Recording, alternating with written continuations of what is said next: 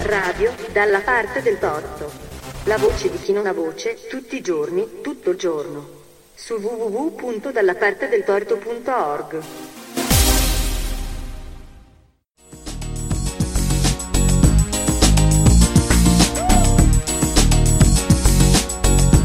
Memoria e memorie. Buonasera a tutti, salve, sono Claudio Procaccia, sono il direttore del Dipartimento Beni e Attività Culturali della Comunità Ebraica di Roma e questa sera ho il privilegio, l'onore di presentare il libro, il, il diario di Giuseppina Piperno Greco, curato da Tommaso Dell'Era. Tommaso Dell'Era è uno studioso affermato della Tuscia, esperto di eh, filosofia, eh, lui si occupa di storia del pensiero politico, delle istituzioni politiche e filosofia politica e si è occupato a vario titolo dei temi riguardo ai temi della Shoah.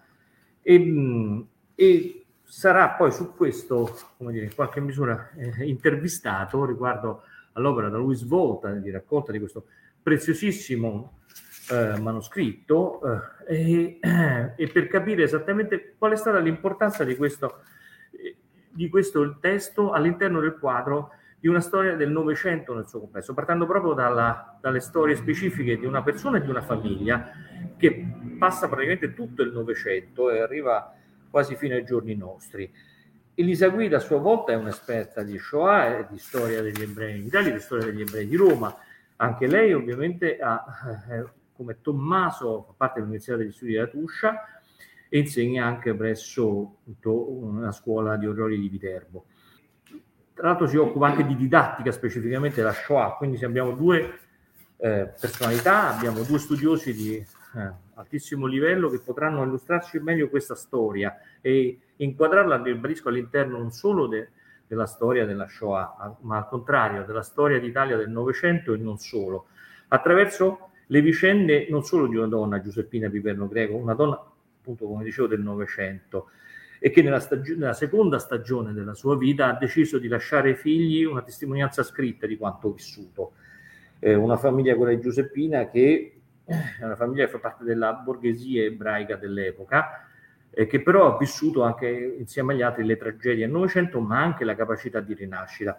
Prima di, di iniziare, quindi, lascio la parola alla Presidente di Salute Istituzionale, alla Presidente della Comunità Ebraica di Roma, Ruth Dureghello. Grazie.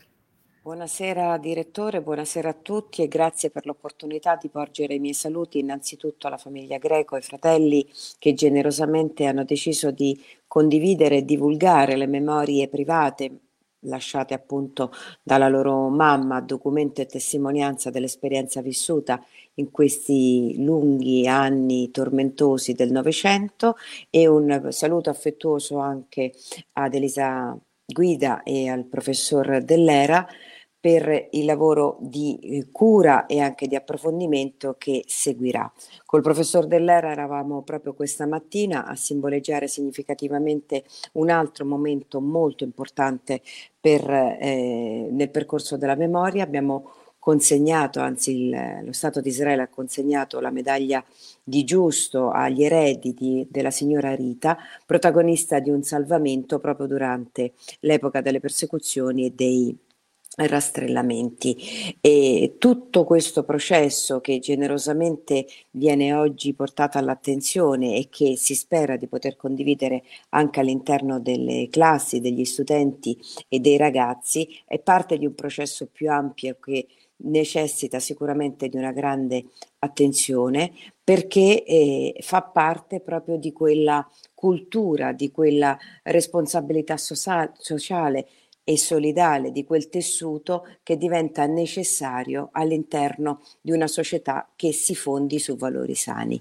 E l'esperienza della signora Piperno Greco diventa qui un ulteriore elemento di questo tassello teso a eh, sedimentare e anzi rafforzare in un momento particolare, particolarmente difficile, nella consapevolezza dei più giovani sostanzialmente, quelli che sono i valori o gli strumenti attraverso i quali poter costruire e identificare un percorso. Quindi sono particolarmente grata agli autorevoli interlocutori e ancora di più alla famiglia greco per questo momento e questa occasione e soprattutto per l'intenzione e la volontà di voler condividere all'interno della propria comunità, quella che io ho l'onore di presiedere, questa eh, iniziativa e questo processo. Grazie davvero di cuore a tutti, buon lavoro e buon proseguimento. Grazie Presidente, e ancora grazie a tutti. Allora una breve introduzione del meccanismo odierno. Dottoressa Didi Spizzichino eh, collabora con il Dipartimento Beni e Attività Culturali della Comunità Ebraica di Roma, introdurrà eh, alcuni nuclei tematici attraverso degli stralci del diario e a seguito de- di ogni singolo stralcio ci sarà appunto una sorta di dibattito fra la, la, la professoressa Elisa Guida e il professor, il, il professor Tommaso Dell'Era. Prego Grazie. Lilli. Buonasera, mi chiamo Giuseppina Piperno Greco e sono nata a Marino il 18 aprile 1914. Tutti mi chiamano Pina, ma per la prima volta in vita mia mi sento libera. In fondo ho solamente 73 anni, li compirò domani e penso che sia una bella conquista rendersene conto. Sono passata dalle braccia di mio padre, severe ma affettuose, a quelle amorosissime di mio marito Ernesto. Giovane, inesperta, felice, fiduciosa, ho affrontato la vita con estrema ingenuità, pensando che tutto mi fosse dovuto, che sempre si sarebbe camminato in punta di piedi. Fate piano, la signorina dorme ancora, per non disturbarmi. Benissimo, grazie. A questo punto eh, chiedo a Elisa Guida, se è in ascolto, di attivare l'audio e a Tommaso Dell'Era di fare altrettanto. Grazie per, per questo invito, grazie per avermi chiamata a, a, dialogare sia con la famiglia sia con Tommaso. Apro con, con un inciso e, e, poi cercherò di riprendere esattamente le parole che sono state eh, lette che avevo segnato con particolare attenzione mh, rileggendo questo libro in vista nostra, uh, del nostro pomeriggio di riflessione. E innanzitutto io parto con dei debiti, dei debiti nei confronti innanzitutto di Giuseppina Piperno e eh, debiti nei confronti di Tommaso Dell'Era. Debiti nei confronti di Giuseppina Piperno che io ho conosciuto, se posso usare il verbo conoscere, attraverso le parole della figlia Miriam tanti anni fa, quando ho accettato la sua richiesta per le pietre d'inciampo. Ed è in quell'occasione che per la prima volta ho letto uno stralcio delle pagine di questo diario e quel a noi vecchi non fanno niente che Tommaso, eh, al quale Tommaso fa riferimento, addirittura ha scelto questa espressione per, eh, come titolo del, del, diario e soprattutto quello sguardo disperato sul quale immagino che poi arriveremo, uno sguardo disperato e non ricambiato, che è lo sguardo di Giuseppina Piperno il 16 ottobre del 43 che guarda dalla finestra dei vicini i genitori eh, portati via, mm, mi è rimasto dentro, tant'è che, eh, che ho inserito questa storia nella prima parte del mio primo libro. Primo libro che in un destino, un sentiero di destini incrociati, vede in qualche modo la partecipazione di Tommaso, un libro che è l'elaborazione di, di una tesi di dottorato portata avanti appunto eh, eh, anche grazie alla guida di quello che è stato il mio maestro e di Tommaso Dell'Era, questo no, strano professore che ho incontrato alla Tuscia, un professore diverso da qualunque profilo accademico, un professore che approfittava delle, delle belle giornate per fare lezioni in giardino eh, e un professore che aveva un taglio stranissimo per uno storico. Tommaso è arrivato alla storia della filosofia, Tommaso è particolarmente attento alla ricostruzione delle vite degli uomini e delle donne che hanno attraversato e fatto la storia. Ed è questo forse il più grande tributo che io poi devo a Tommaso. In ogni caso no, non mi ha stupito per niente ritrovare poi insieme Giuseppina Piperno Greco e Tommaso Dell'Era, che per me sono sempre stati, eh, sono sempre stati uniti partendo, ecco, quindi insomma dichiarati questi, questi debiti che io, che io ho, in, soprattutto con la famiglia greco, che cosa, um, che cosa, dire? Le pagine, mm, le, le, poche righe che sono state lette sono tratte dall'incipit di questo, di questo bel diario. E credo che innanzitutto ci pongano uh, una riflessione che non possiamo non fare, cioè siamo di fronte ad una memorialistica femminile le memorie delle donne sono rimaste a lungo nei cassetti. Anna Bravo ha scritto tantissimo su questi argomenti e sono rimasti a lungo nei cassetti molto più a lungo in realtà delle memorie degli uomini, sebbene in questo caso siamo di fronte ad una scrittura volutamente rimasta nel cassetto. Una scrittura importantissima anche da un punto di vista storiografico, eh, Credo uh, che negli ultimi decenni si sia dato molto spazio alle testimonianze anche di chi non è stato deportato e questo non significa che non abbia eh, subito la, eh, la, persecuz- eh, la, persecuzione.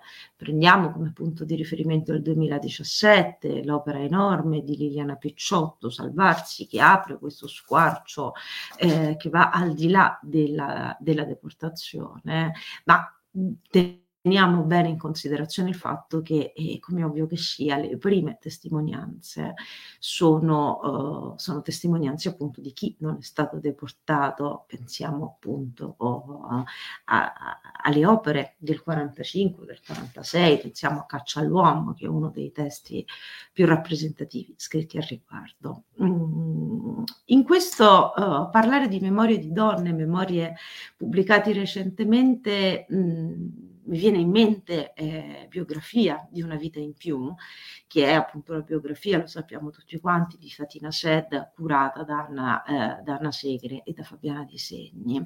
Ed è ehm, forse anche interessante mettere in, um, in relazione l'incipit, è stato letto eh, l'inizio appunto del diario di Giuseppina Piperno e io andrei avanti con l'incipit della biografia di, uh, di Fatina Shed che è assolutamente contrario, quindi già capiamo da quest'incipit dove questo diario ci porterà. E quindi andando per confronto, scrive Fatina Shed, sono una donna sulle soglie della maturità, sono nonna di due bellissimi nipoti, ho tre figlie grandi, ma pur non mancando di nulla, io mi sento profondamente infelice.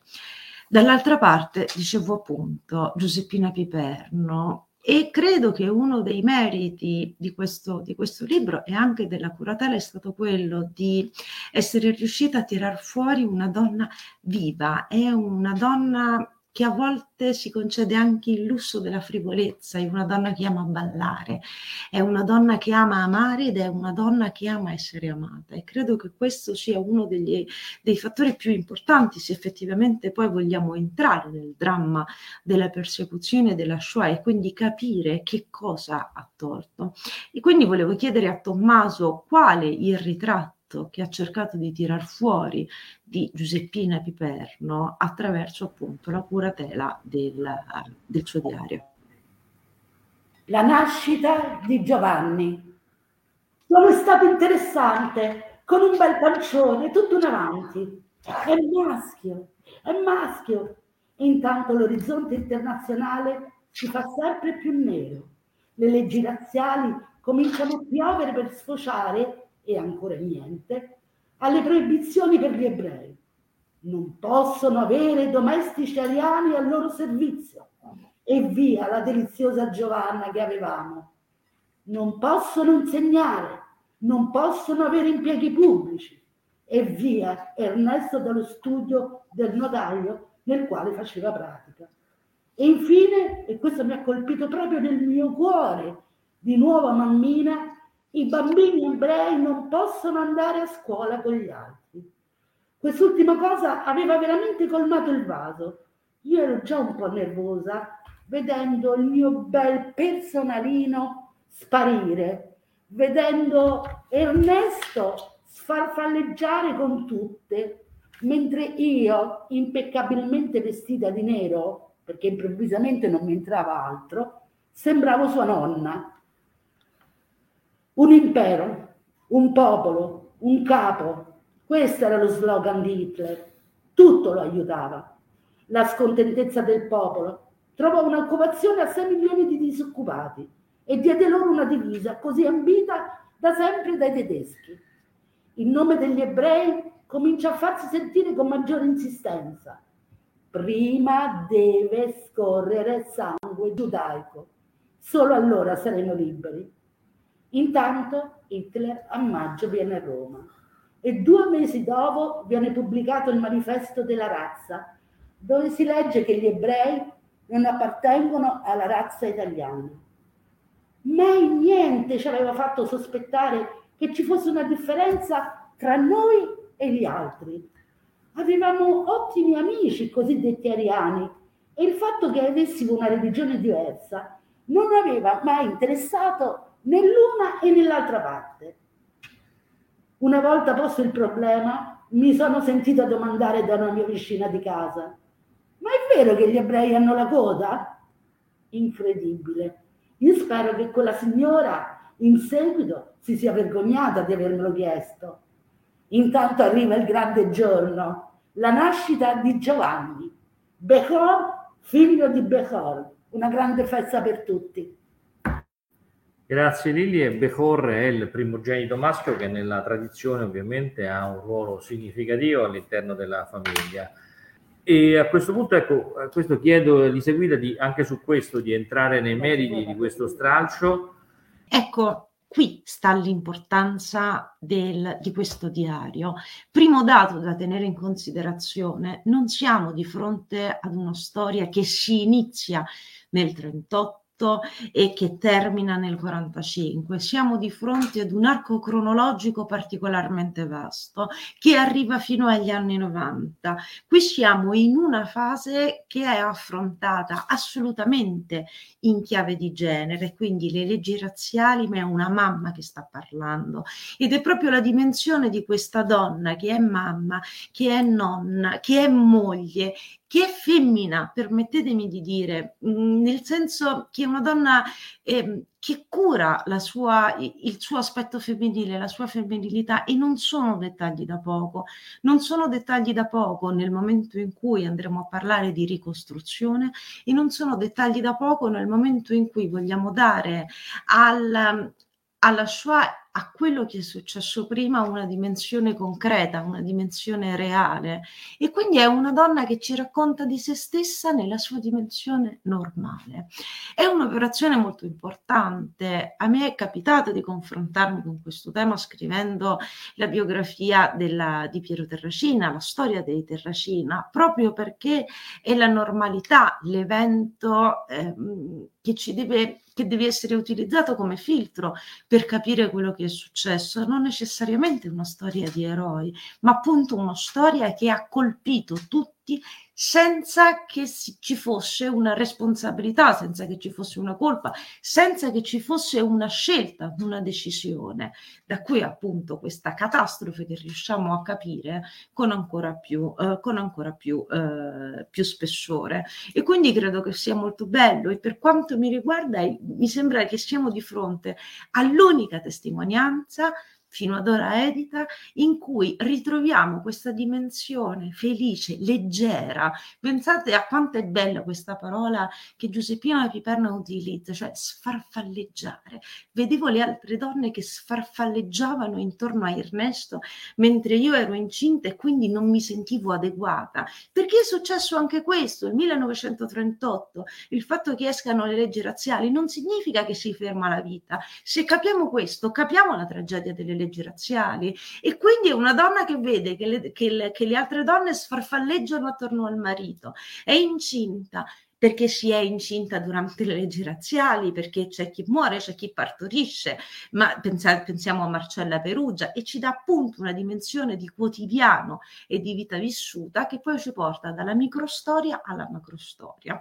Dato che mi sembra che Tommaso sia riuscito a, eh, a collegarsi, vorrei che fosse lui a commentare questa, ehm, questo aspetto particolarmente importante, cioè questa dimensione di normalità che emerge anni, nel, negli, anni, negli anni 30 e quindi questo, uh, questo ebraismo che convive con, eh, con, chi non è, con chi non è ebreo, cioè è il processo della nazionalizzazione parallela, ma diventiamo tutti insieme a essere italiani, non ci sono grandi differenze e anche questo è un punto enorme del diario di Giuseppina Piperno perché non ci racconta solamente l'ebraismo di piazza, ma ci, fa, ci racconta l'ebraismo romano in una dimensione molto più complessa. Scusa, intervengo, piazza si intende la piazza antica, piazza giudea che non esiste più e quindi il luogo di ritrovo per eccellenza di, certi, di alcuni ambienti della comunità ebraica di Roma. Sono assolutamente d'accordo con quello che diceva Elisa. Effettivamente questo, questo diario ci restituisce questa dimensione di, di, normalità, una dimensione che da una parte fa, diciamo, è una parte integrante del carattere dell'autrice, eh, un carattere di una persona che si è formata in un ambiente in cui ha ricevuto molto affetto, in un ambiente sicuramente tradizionale, ma che al tempo stesso lei ha saputo in qualche modo, diciamo, modellare con la propria iniziativa, prendendo tutta una serie di scelte e decisioni che non sempre corrispondevano a quelle delle, dei genitori della propria famiglia e anche, come vedrete, insomma, se volete leggere il racconto, eh, decisioni che eh, riguardano poi la famiglia della la propria famiglia, nel senso il marito, eccetera. No? E dall'altra è proprio una situazione eh, che probabilmente è tipica insomma, della, dell'ebraismo romano, cioè quella di, di, crescere a contatto con i non ebrei in un clima di assoluta normalità. Tanto è vero che poi nel 1938, quando eh, vengono emanate le leggi razziste e antisemite, eh, la grande sorpresa che lei riporta, che ricorda, eh, circa 60 anni dopo, è proprio quella di sentirsi da quel momento in avanti come una persona diversa e di scoprire eh, di fronte a se stessa eh, altre persone con le quali conviveva, quindi la vicina di casa che a un certo punto le chiede eh, se gli ebrei hanno la coda, cioè lo stereotipo che comincia a riemergere, uno stereotipo antico che riemerge grazie appunto a questa eh, azione, questa emanazione di queste leggi razziste e che la colpisce proprio perché fino ad allora non si sentiva una persona diversa. Quindi questa dimensione di normalità poi la ritroviamo nel racconto, come anche ricordava Elisa, successivamente, quando poi appunto oltre alla questione della, della guerra, alla necessità di eh, dover far fronte alle problematiche che gli ebrei si trovano a dover affrontare, che riguardano la perdita del lavoro, l'esclusione dalla società e tutte le eh, interdizioni che vengono messe nella loro vita e si aggiunge il fatto che appunto Giuseppina è incinta e che aspetta il primo figlio e poi aspetta il secondo in un periodo di occupazione tedesca quando i nazisti cercano gli ebrei casa per casa e eh, dopo il 16 ottobre li cominciano a deportare. Con il 16 ottobre in avanti li deportano verso i campi di concentramento. In questa situazione di pericolo continuo lei riesce a portare avanti la gravidanza a incontrare anche persone che l'aiutano, non forse quelle che ci saremmo aspettate, poi lo vedrete nel racconto, però allo stesso tempo la sua vita scorre normale, tanto, tanto che nel momento in cui poi dà alla luce il secondo figlio Stefano, che è qui con noi, lei ricorderà che per tutto il periodo del, immediatamente precedente al parto, nella clinica in cui si trova, instaura un rapporto di amicizia incredibile, anche bellissimo, con altre due partorienti, che erano tra l'altro, una era eh, la moglie di un, di un, fascista che stava al nord in quel momento, un repubblichino. Eh? Quindi questa dimensione normalità all'interno di tutta una serie di tragedie. E questo, secondo me, è qualcosa che eh, Giuseppina si porta avanti tut- per tutta la vita. Grazie, adesso proseguiamo ancora con un'ulteriore lettura ci sarebbe stata meritata e che bisognava lasciare assolutamente le nostre case. A noi vecchi non faranno niente, Dio acceca chi vuole perdere. Alle cinque e mezza di notte sentiamo dei colpi dati con il calcio del fucile sul portone e subito dopo Pietro, il portiere, che si affrettava ad aprire. Vengo, vengo! Con molto rumore di scarponi e di voci prepotenti abbiamo sentito entrare la truppa. Agghiacciante rumore, poi grida di donne e pianti di bambini. Che stava succedendo? Ci, prepa- ci precipitiamo in camera di babbo e mamma. che ignari dormivano, l'ultimo sonno tranquillo della loro vita. Scappiamo, ci sono i tedeschi, dove andiamo?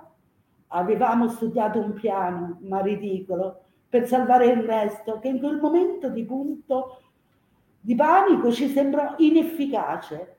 Io torno a letto. Aspetta, telefono ai signori del piano di sopra. Da 15 giorni avevo conosciuto una gentile signora Ariana che abitava al piano di sopra. Al piano di sopra il nostro, con il marito e tre figlie. Avevamo cominciato a parlare ed avevamo fatto subito amicizia. Ho fatto subito il numero e mi rispondono immediatamente. I tedeschi sono già venuti qui e sono riscesi. Siamo salvi, corriamo su. Noi non veniamo, andate voi. E noi non fanno niente. Parole che risuoneranno nelle mie orecchie finché avrò vita. Se solo avessi insistito, mia madre mi aiuta a mettermi la vestaglia. Andate, andate! E per l'ultima volta vedo i loro visi che contenti di pensarci in salvo ci sorridono sulla porta. Di corsa siamo saliti dai signori Spannocchi che ci accolgono con affetto, intanto che l'ascensore saliva di nuovo. Ma io non ho fatto nulla, mi sembrò di udire la voce di mio padre, ma non volevo capire, non volevo vedere. Davanti alla casa erano fermi due grandi camion neri, coperti da tendoni. Affacciandomi vedo uno stivaletto di un uomo che saliva. Dio mio, mi sembra il piede di babbo. In quel momento vedo salire mia madre che si teneva la gonna troppo stretta a testa alta, come una regina. Voglio andare anch'io, lasciatemi andare, non posso lasciarmi soli. Mi hanno retto in tre in questa mia crisi di disperazione, fino a che i camion di questi nostri acerrimi nemici, e ricordatelo ragazzi, non si furono mossi dalla funesta casa di via Arenula 41. Grazie Lilli a questo punto proseguiamo appunto con il, con il, diciamo il dibattito, l'intervista. Grazie.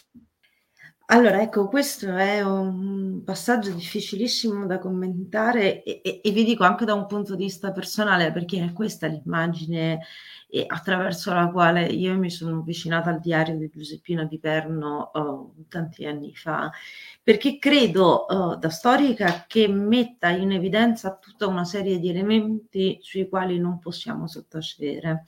Innanzitutto ci racconta di una Roma che è cambiata, di una Roma diversa, di una Roma che non è più la Roma che tutto sommato accetta queste leggi razziali del 38 senza farsi troppe domande, ma è una Roma che dal basso combatte perché il portiere, perché il portiere avvisa, perché i vicini di casa ci sono, è una Roma che riscopre la sua umanità, probabilmente a riscoprirla, eh, se proprio vogliamo individuare quel momento eh, che ci può far parlare di un prima e di un dopo, abbiamo la raccolta, eh, la raccolta dell'oro.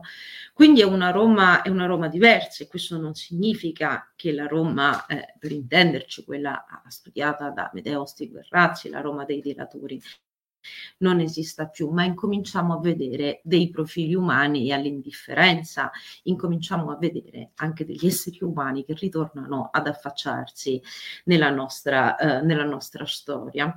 Ancora abbiamo un dato importantissimo che emerge da questo, mm, da, da questo stralcio. Giuseppina Piperno ce lo dice con chiarezza, i, i, l'urgenza è quella di salvare Ernesto e non è un dettaglio da poco, perché? Perché non possiamo guardare alla storia con, eh, con, gli occhi di chissà, non c'era un precedente storico, non si poteva immaginare che fosse stato organizzato lo sterminio sistematico di donne, donne incinta, anziani, bambini. Si pensava che i tedeschi volessero gli uomini e quindi è Ernesto che deve scappare e quindi sono i genitori anziani che dicono ma andate voi, a noi vecchi, non faranno, uh, non faranno nulla. E poi altra cosa è il tema della colpa, cioè ma io non ho fatto nulla, dice e sembra che dica il papà prima di questa immagine che è un'immagine pazzesca, che, che, che ho imparato a memoria questo stralcio, cioè mi sembra di vedere il piede di babbo e l'immagine di questa mamma a testa alta, dignitosissima, con la gonna troppo stretta che neanche riesce, che, che riesce riesce a salire sul camion mm, a fatica. Quindi mh, mm, nell'ambito ecco, di tutte delle storie del 16 ottobre che in realtà diciamoci la verità non conosciamo, non le conosciamo tutte, non so se mai riusciremo a conoscere tutte le storie del 16 ottobre.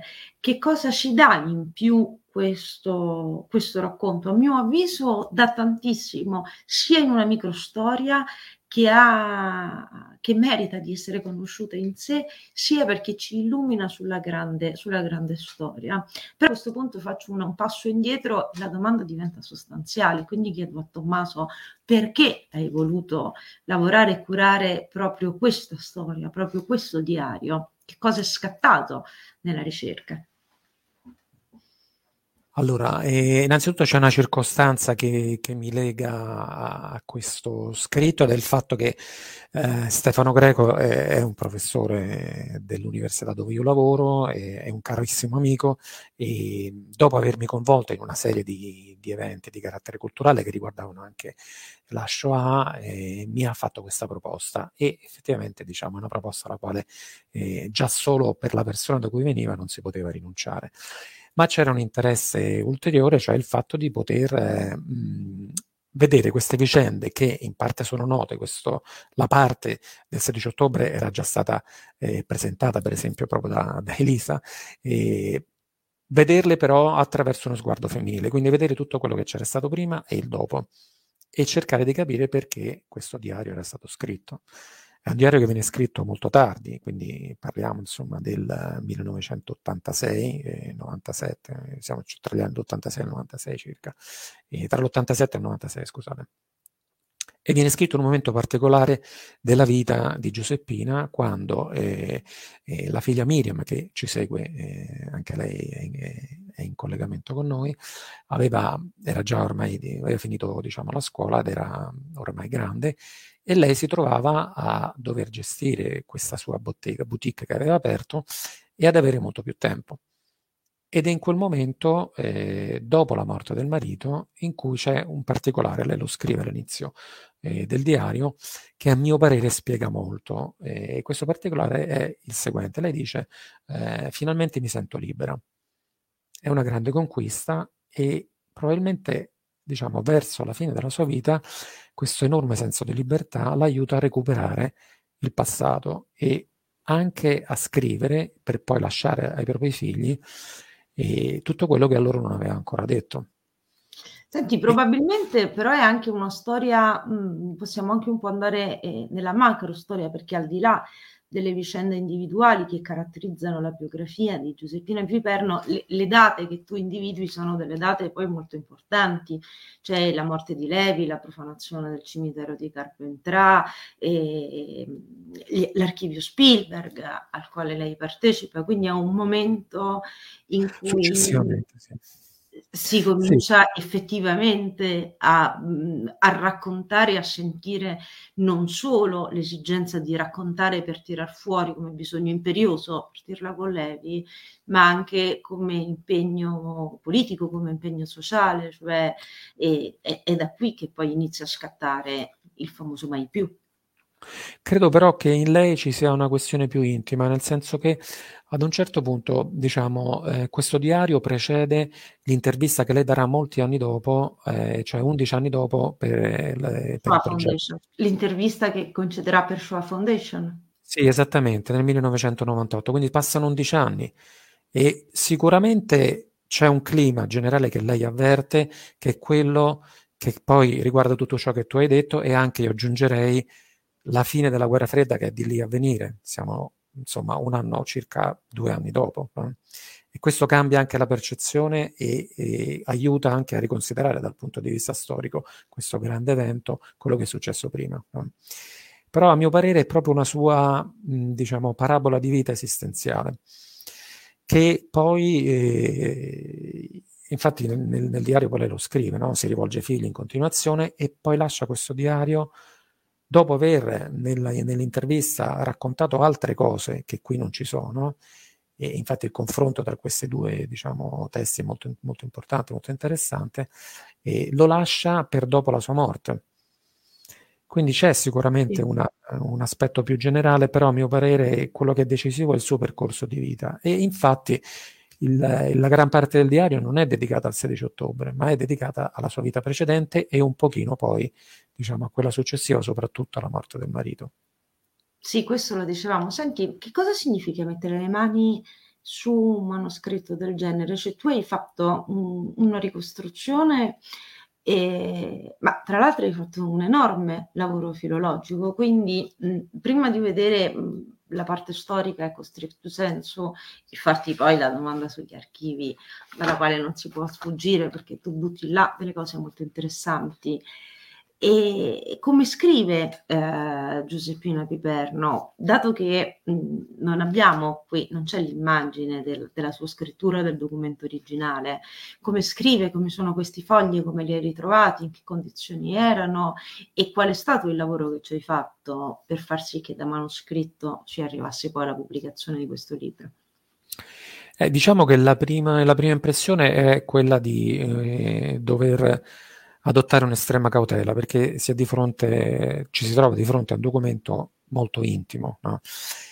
e si è diciamo, caricati della responsabilità di trattare eh, una persona che non c'è più, peraltro per le circostanze che vi ho detto, insomma, eh, godendo io della fiducia dei, dei figli della figlia di trattare nel modo più ehm, attento possibile. E, e, quindi la prima operazione che ho cercato di fare è appunto quella di eh, lasciare un attimo in secondo piano la questione storica e recuperare eh, il testo esattamente così come l'aveva scritto. E anche nello stile grafico, anche nelle scelte delle maiuscole e delle minuscole, anche in quei pochissimi segni, trattini eh, che lei utilizza, tra un periodo e un altro, anche nella disposizione delle virgole che non è diciamo quella che noi utilizziamo correntemente in italiano, ma che a mio parere ha una, un significato, perché l'obiettivo era quello di eh, conservare tutti questi elementi e restituire la personalità di Giuseppina, quindi far parlare l'autrice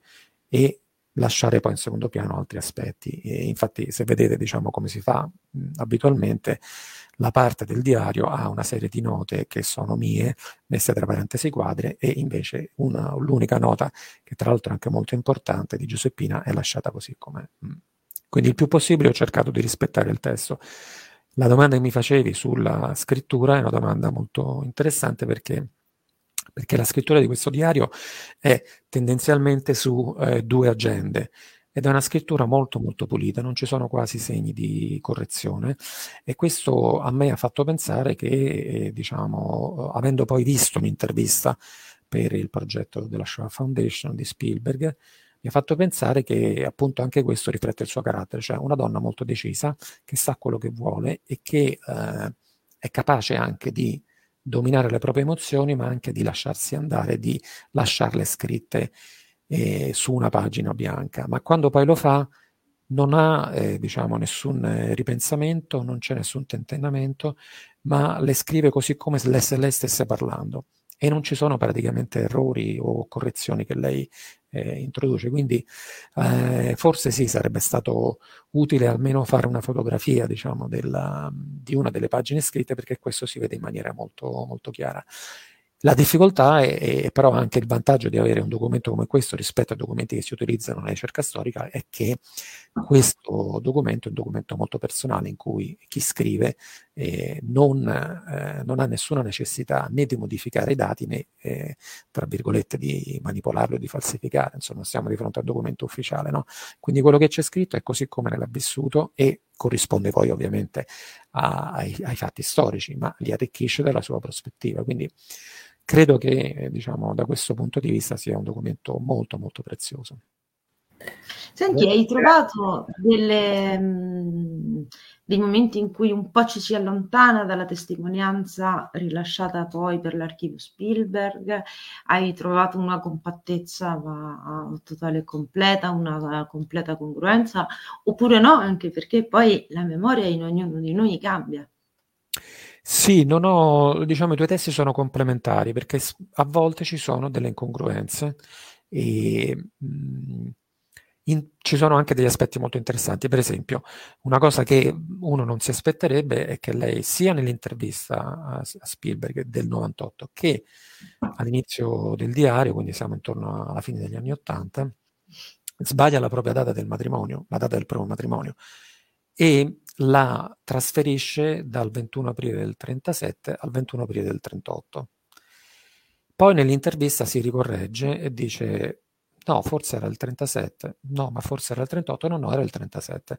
Questo a mio parere avviene perché, appunto perché sta scrivendo un diario, un diario in cui ehm, affida se stessa alla pagina scritta e il trauma grosso vissuto nel 38 non è sicuramente così grosso come, così grande come quello che avrà il 16 ottobre del 43, però è un trauma molto presente, presente in tutti coloro che l'hanno vissuto e quindi probabilmente questa data ha attirato no? dal 37 ha fatto spostare la data del matrimonio.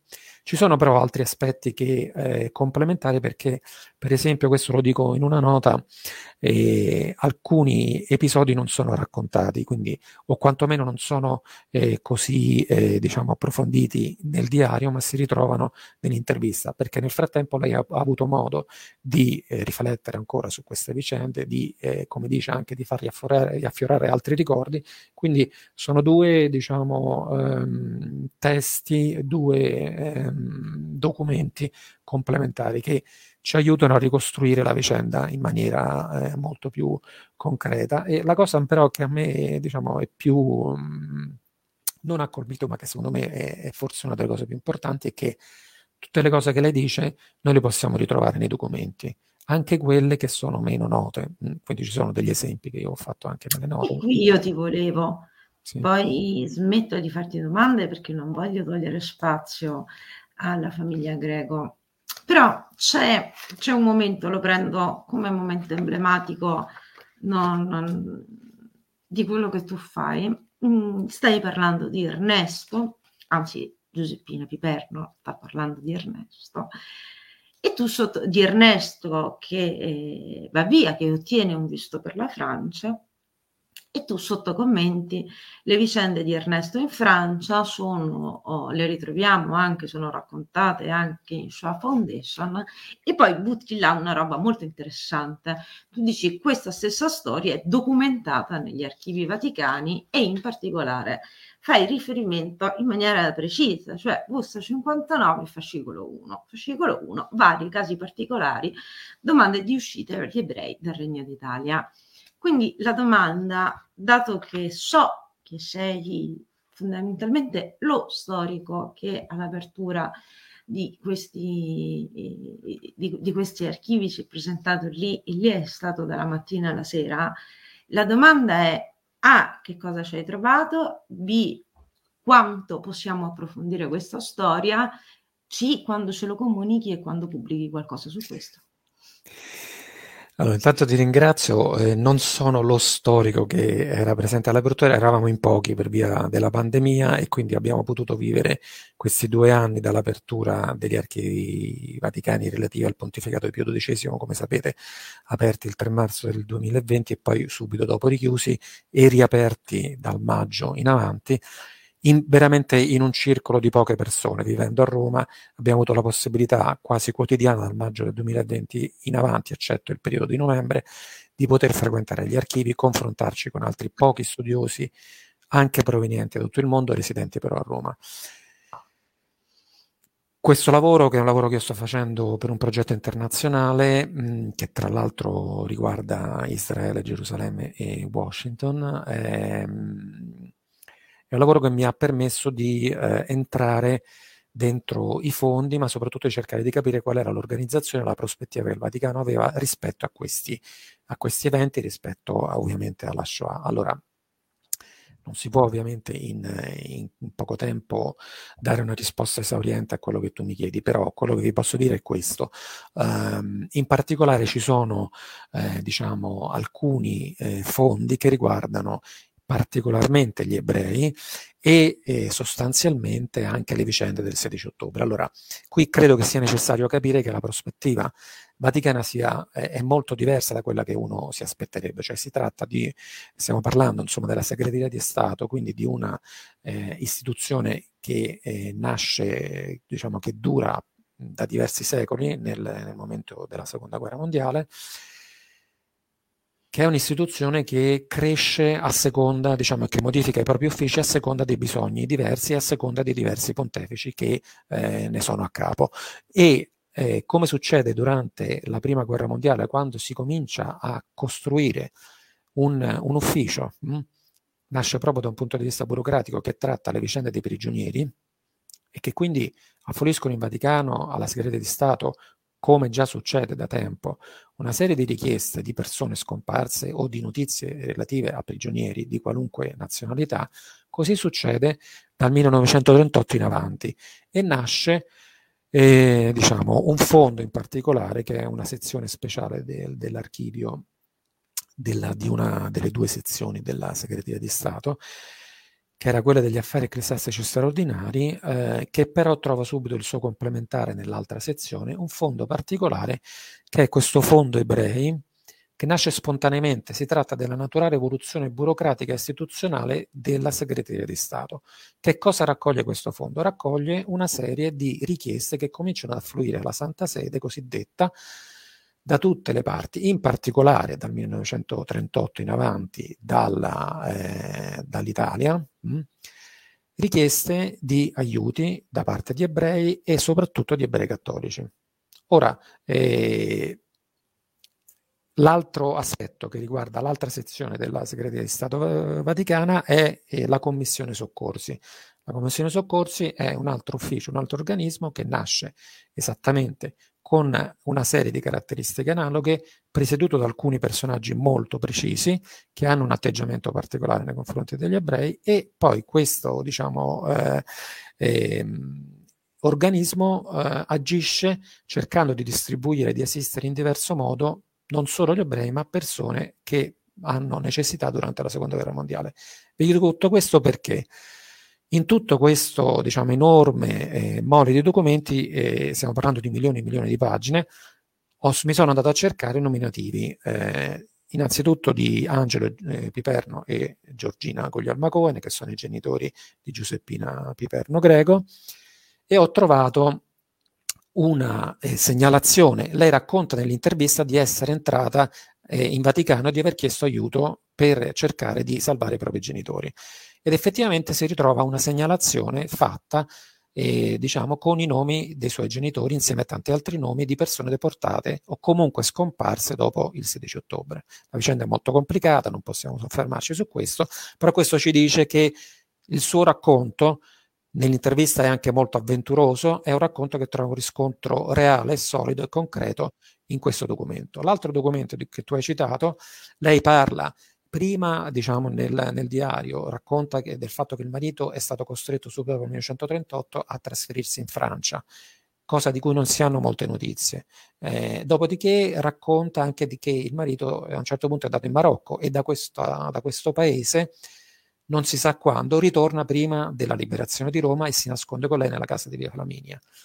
E a un certo punto nella commissione soccorsi, scorrendo l'indice dei nomi, perché gli inventari sono fatti molto molto bene, si trova eh, il nome di Giuseppino Viperno Greco che chiede aiuto al Vaticano per poter raggiungere il marito in Marocco. Non c'è seguito a questa domanda ed è però anche questo un altro elemento estremamente importante che dà un riscontro. Quindi noi sappiamo quante sono le domande fatte, ma non abbiamo idea delle risposte. Se no, risposte le risposte sono ci sono su, altri, su, altri, su altre pratiche, ci sono, vengono dati aiuti anche di carattere economico, a volte si fa più di quello che si può. Tendenzialmente il Vaticano aiuta soprattutto gli ebrei convertiti, quindi ebrei cattolici, diciamo così, cioè cattolici che vengono da famiglie di origine ebraica e questo è anche un discorso che Quindi, ha un... Suo... Sì, è un discorso che ha un suo, un, una sua ragione, nel senso che da un punto di vista istituzionale il Vaticano protegge i propri fedeli. No? Qui noi dobbiamo diciamo, toglierci dalla testa l'idea di una Chiesa aperta ad un'azione umanitaria a tutto campo. Stiamo parlando di un organismo che erede della, della struttura del, dell'Ottocento, del XIX secolo, risponde alle richieste che vengono fatte e decide se aiutare o non aiutare. Guardate che insomma la questione è molto complicata, la procedura è molto complessa, non sempre questo aiuto viene dato, non sempre ha successo, a volte ci sono dei rifiuti e l'altro aspetto secondo me importante, anzi gli altri due, poi qui chiudo veramente, eh, le pubblicazioni poi le vedrete perché insomma stiamo cercando di procedere in maniera molto cauta, visto che i, i documenti sono veramente tanti, sono due gli aspetti secondo me importanti, che eh, in tutti questi documenti noi abbiamo la possibilità di vedere il backstage, cioè i dialoghi che ci sono tra l'entourage di Pio XII e il Papa e tra di loro, quindi persone che lavorano sul campo e che rispondono a queste richieste, si occupano dei diversi paesi e da questi dialoghi e da questi appunti, da questi che possiamo chiamare sovrattesti, emerge la persistente e, diciamo, e tenace presenza di un pregiudizio anti-ebraico, anche dopo la Shoah. Primo dato, secondo me, fondamentale. Un pregiudizio che bisogna verificare sul campo in che modo agisce rispetto ai diversi eventi storici. Secondo aspetto, secondo me molto importante, la Commissione Soccorsi non è semplicemente, come è stato scritto, un organismo che aiuta gli ebrei sempre e comunque, no. È un organismo che aiuta in alcuni casi, principalmente ebrei cattolici, per quello che mi è stato possibile vedere, anche ebrei non convertiti, ma aiuta anche i criminali di guerra, nazisti, itali- razzisti italiani, criminali di guerra giapponesi. Noi abbiamo tutta una serie di personaggi. E allora la domanda che ci dobbiamo fare è questa, a mio, a mio parere. Qual è il concetto di eh, giustizia e di carità che il Vaticano utilizza, che si ha in Vaticano rispetto a queste vicende, che è un concetto molto diverso da quello che noi abbiamo oggi o da quello che ci potremmo aspettare. Questo ci aiuta a storicizzare la vicenda e a comprendere molto meglio quello che è avvenuto, al di là della figura di Pio XII, che è comunque una figura su cui ci sono documenti molto interessanti e irrilevanti, ma a mio parere è necessario comprenderla meglio. E la cosa importante, e qui veramente chiudo, è che però i documenti che sono lì conservati ci restituiscono anche vicende estremamente locali, piccole, microstorie, come tu le chiamate giustamente, che sono quelle di Giuseppino Viperno Greco. Abbiamo trovato due riscontri molto importanti su questa documentazione che a mio parere sono decisivi, perché ancora una volta io ho scelto di mettere questi documenti e non altri che avrei potuto mettere perché in un'epoca di negazionismo eh, trovare documenti in una, fo- in una, sede che non è quella in cui uno ci si aspetterebbe, no? documenti di questo genere, che danno un riscontro oggettivo a queste vicende, secondo me è molto, veramente molto molto importante. Credo, e su questo mi taccio anch'io perché la famiglia Greco poi ce l'avrà con noi perché abbiamo parlato troppo. Credo che sia poi proprio questo il, il contributo che uno storico può dare su una microstoria, su un diario, sul, ricostruendo le dinamiche familiari, ricostruendo i volti delle persone, cioè quello di documentare ciò che la testimonianza ci racconta. Certo che da un punto di vista più, più generale eh, quello che tu dici fa un po' tornare alla memoria il problema della legge della coscienza e viene un po' da dire insomma che la ragione di Stato abbia prevalso per quanto riguarda le grandi dinamiche. Però io direi che su questo possiamo, oh, possiamo stare zitti perché altrimenti continuiamo due ore a parlare di questo e lasciamo la parola a Claudio Procaccia. Grazie, estremamente interessante, sta procedendo a mio avviso in modo splendido. E lascio ancora una volta la parola a Lilli Spizzichino per un ultimo brano da leggere.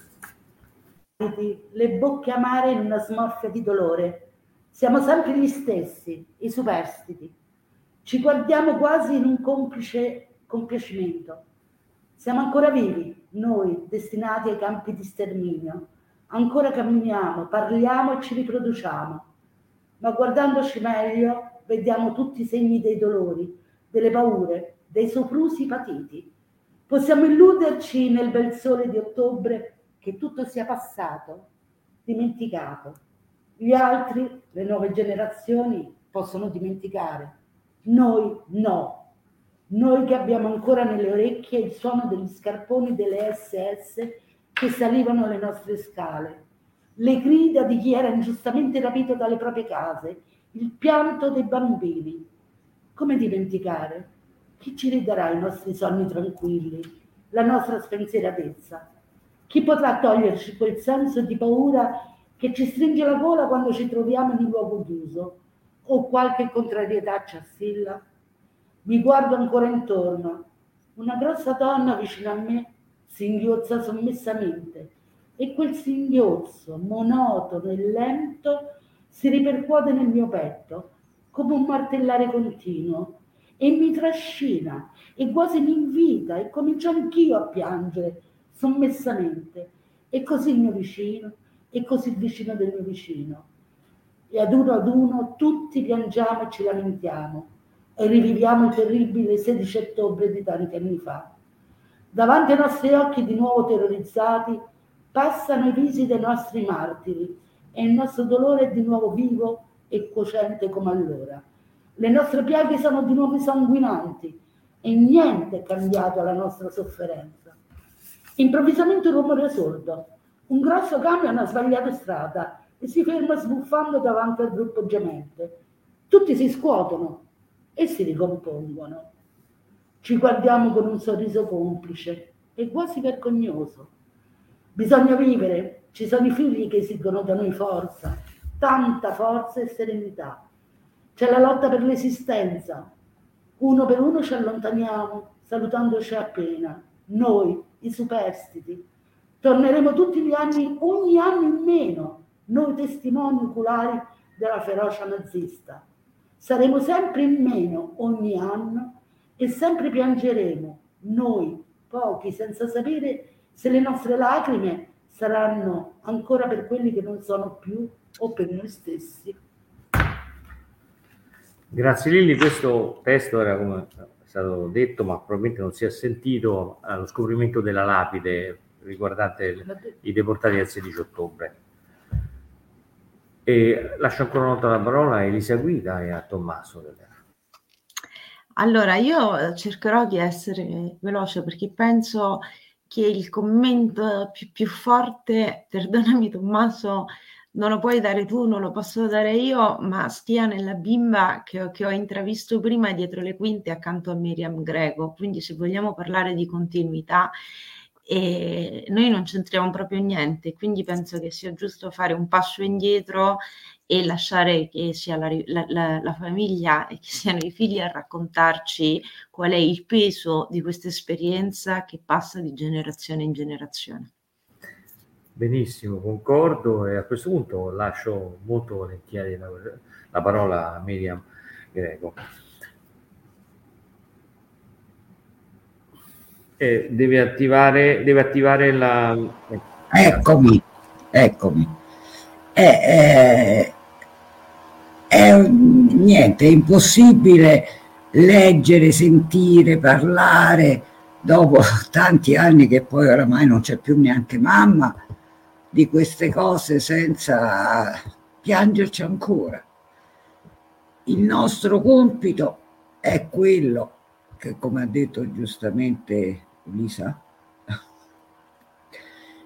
di fare in modo che i nostri nipoti, perché i nostri figli oramai sono diventati grandi, hanno vissuto a fianco a noi, quindi eh, siamo riusciti a dargli, o, o, o poveretti, hanno subito loro anche i dolori che abbiamo subito noi ne, per quello che avevano vissuto i nostri genitori. Quello che io sto cercando di fare, e lo faccio sempre e continuamente, è quello di parlarne con i miei nipoti. E non è facile, perché in una società che è basata principalmente su, diciamo, mm, viene, su eh, cose molto più terra-terra, diciamo, in cui la scuola è andata, sta andando e va come sta andando. E fargli capire che non è tutto quello che si vede sul computer o sui giochetti, ma che le persone sono e hanno vissuto e sono quello che sono stati da sempre, è una bella fatica. Però diciamo che è ancora il nostro compito, speriamo di riuscire a, a farlo vivere anche a loro in modo costruttivo, perché non c'è dubbio che eh, le persone, gli ebrei ancora adesso sono eh, considerati diversi. E più andiamo avanti con i problemi sociali, con i problemi economici, più è, si troverà sempre un capo espiatorio e è molto facile trovarlo nelle minoranze. Ciao. Grazie veramente. A questo punto, se per voi va bene, procediamo con Stefano. Grazie. Un giorno Miriam mi telefona, mamma era morta da qualche anno, e mi dice, lo sai, tra i fogli e, e tutti i documenti che mamma ci ha lasciato, erano veramente una quantità enorme dopo eh, aver vissuto nella stessa casa per 70 anni e quindi averla riempita papà e mamma di, di tutto, Miriam mi telefona e mi dice ho trovato un diario di mamma. Lo sono andato a prendere, l'ho letto, ci ho messo parecchio tempo per leggerlo, non è stato facile. E ne ho parlato con eh, gli altri fratelli e con mia sorella naturalmente abbiamo deciso che forse era il caso che fosse pubblicato. Io avevo avuto la fortuna di conoscere Tommaso all'università, con lui avevo fatto molte cose sia all'università che dopo sulla Shoah e, e, e, e quindi eh, mi è sembrata la persona giusta per fargli eh, una proposta, se voleva leggere il diario e, e che ne pensava. Lui l'ha letto e ha detto questo va pubblicato e da lì è cominciata l'avventura. L'effetto che questo diario ha avuto su di me è stato veramente particolare. Mamma io la ricordo sempre positiva, con il sorriso, assolutamente collaborativa con noi, con me. Mi ha aiutato a prendere delle decisioni del, nella mia vita, che mi hanno portato fuori d'Italia per parecchi anni. Eh, io con lei avevo sempre un rapporto che era un rapporto però assolutamente da amica. E lei ci ha raccontato del 16 ottobre, della persecuzione, ma non ci ha mai, mai detto in dettaglio quello che poi ha scritto. Noi molte cose, almeno io, molte cose le ho sapute leggendo ed è stato uno shock. Sapere che lei aveva vissuto anni, anni, fino alla morte, con questo baco che dentro la rodeva. Sapevo che andava nelle scuole a parlare eh, del 16 ottobre, di quello che era, aveva vissuto, ma non l'ha mai detto a noi, o almeno a me, con cattiveria, con eh, sprezzante, assolutamente. Quando ho chiesto a tutti i nipoti, abbiamo chiesto a tutti i nipoti di scrivere una memoria di nonna, beh, leggetela. Sono tutte positive, sono tutte come la ricordo io sono assolutamente tutte con il sorriso in bocca, tant'è vero che Jonathan, il nostro eh, nipote pittore, a cui ho chiesto di, scri- di, di fare uno schizzo di quello come si ricordava il viso di nonna, beh, l'ha scritto, con, l'ha, l'ha fatto con un sorriso che è quello suo, perché lei era così, eppure dentro era diversa. Vorrei concludere questo mio intervento dicendo che su di me ha avuto due effetti molto molto importanti. Il primo è quando mi sono sposato, che ho chiesto il certificato originale, certificato di nascita originale, mi sono accorto che io ero figlio di NN. Mi avevano, mamma aveva cambiato nome, papà era nascosto in un convento di francescani e io ero nato come figlio di NN e su questo certificato c'è scritto che papà mi ha riconosciuto nel 1948. Avevo quattro anni. Il secondo effetto che ha avuto su di me è quando ho fatto la fotografia del fondo dell'occhio dall'oculista. Dopo che lui l'ha fatta, guardandole, mi ha detto, mm, qui c'è un problemino. Io mi sono preoccupato naturalmente lui mi diceva, senta, sua mamma, quando era incinta di lei al quarto o quinto mese, ha avuto uno shock, un trauma, qualcosa? Io ho fatto quattro conti, era ottobre del 43, io sono nato all'inizio di marzo del 44. E gli dico, gliel'ho detto, e lui ha detto, beh, perché eh, una parte della membrana del suo occhio sinistro non è stata riassorbita e questo succede normalmente a causa di, di traumi. Ecco, io ho sempre considerato questo un regalo di mamma, un regalo che eh, porto con me, finirà con me, ma che lei mi ha voluto dire, guarda, siamo vivi tutte e due e io ti lascio questo ricordo di quel 16 ottobre del 1943 quando tu eri ancora dentro la mia pancia.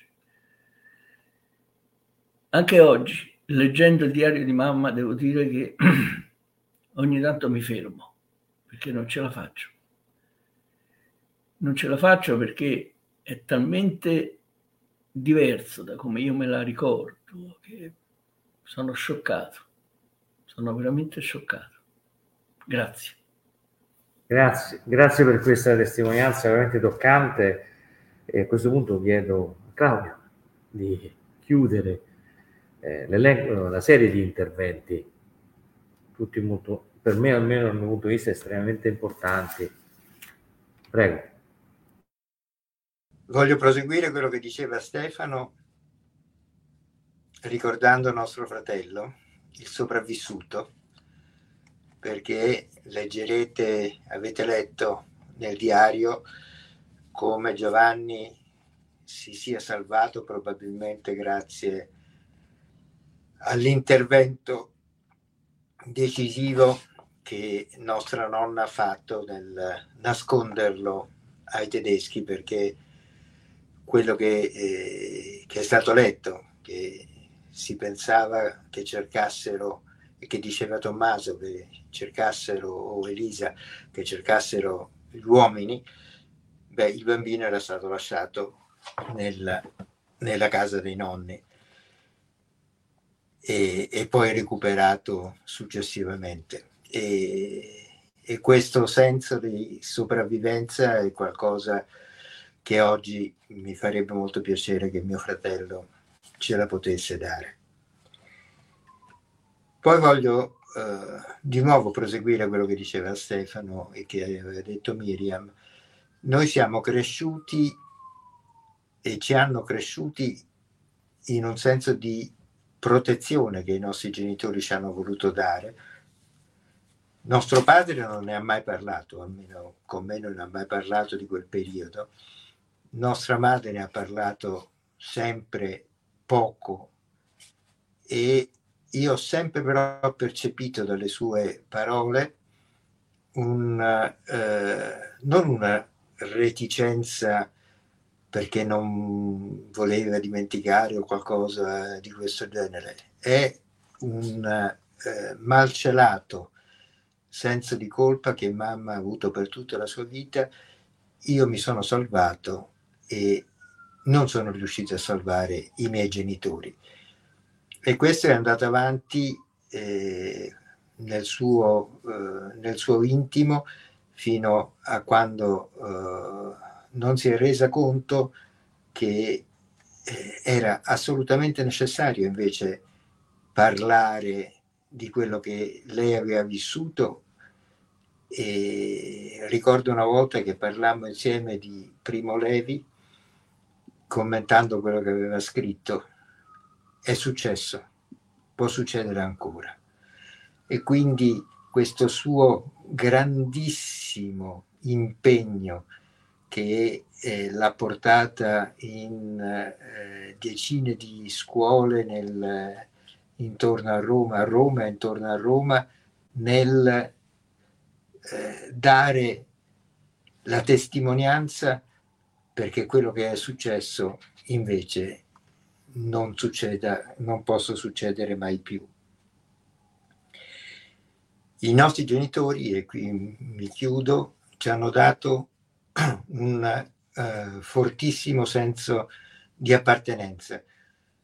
Uh, noi eh, abbiamo vissuto nella consapevolezza di quello che voleva dire essere ebrei. Non siamo religiosi, nessuno di noi, e neanche Giovanni lo era, ma abbiamo un senso fortissimo della nostra appartenenza. E questo senso è quello che ha segnato la nostra vita, che ha segnato la vita di nostra madre e, e ci ha fatto capire quanto lei abbia sofferto nella, nella sua vita e quanto non abbia voluto condividere con noi questo suo senso di eh, sofferenza.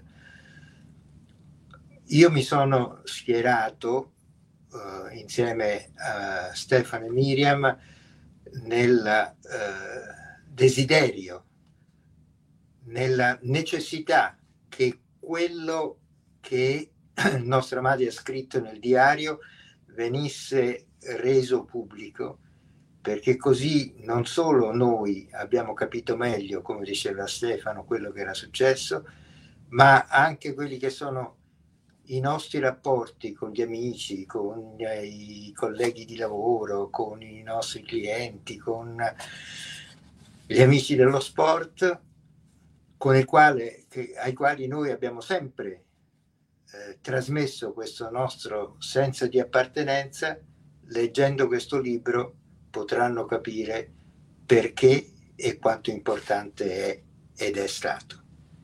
Grazie. Grazie a lei e grazie a tutti, in particolare ecco, credo che oggi si possa sintetizzare che il rapporto qui fra storia e memoria, fra fonti orali e appunto documenti d'archivio è stato perfettamente sintetizzato eh, dagli, dai relatori e dagli interventi tutti, eh, ovviamente dei, dei discendenti. Eh, e questo sia un aspetto non secondario. Eh, in questo momento tra l'altro lo streaming ci consente di arrivare a un pubblico molto diverso da quello tipico eh, dei, ovviamente dei convegni, delle relazioni scientifiche e, e, anche appunto l'intervento di Lilli con la lettura aiuta meglio a comprendere, credo che abbia aiutato meglio a comprendere un fenomeno complesso, come ci ha descritto appunto Tommaso dell'era in questo senso. E voglio ringraziare ancora tutti per aver partecipato e a questo punto Aggiungo ai ringraziamenti anche ovviamente il Miriam Hayun, direttrice del Centro di Cultura per l'organizzazione, e Luca Spizzichino che ci ha assistito anche nelle difficoltà e ci ha aiutato a risolvere, anzi le ha risolte sostanzialmente. E, e a questo punto eh, vi saluto, vi ringrazio ancora per tutto e soprattutto chi ci ha ascoltato fino adesso in questa abbastanza lunga appunto, trattazione di questo diario straordinario. Ringrazio ovviamente in particolare Miriam, Claudio, Stefano, Tommaso, Elisa, Lille, la Presidente che è intervenuta e, grazie ancora.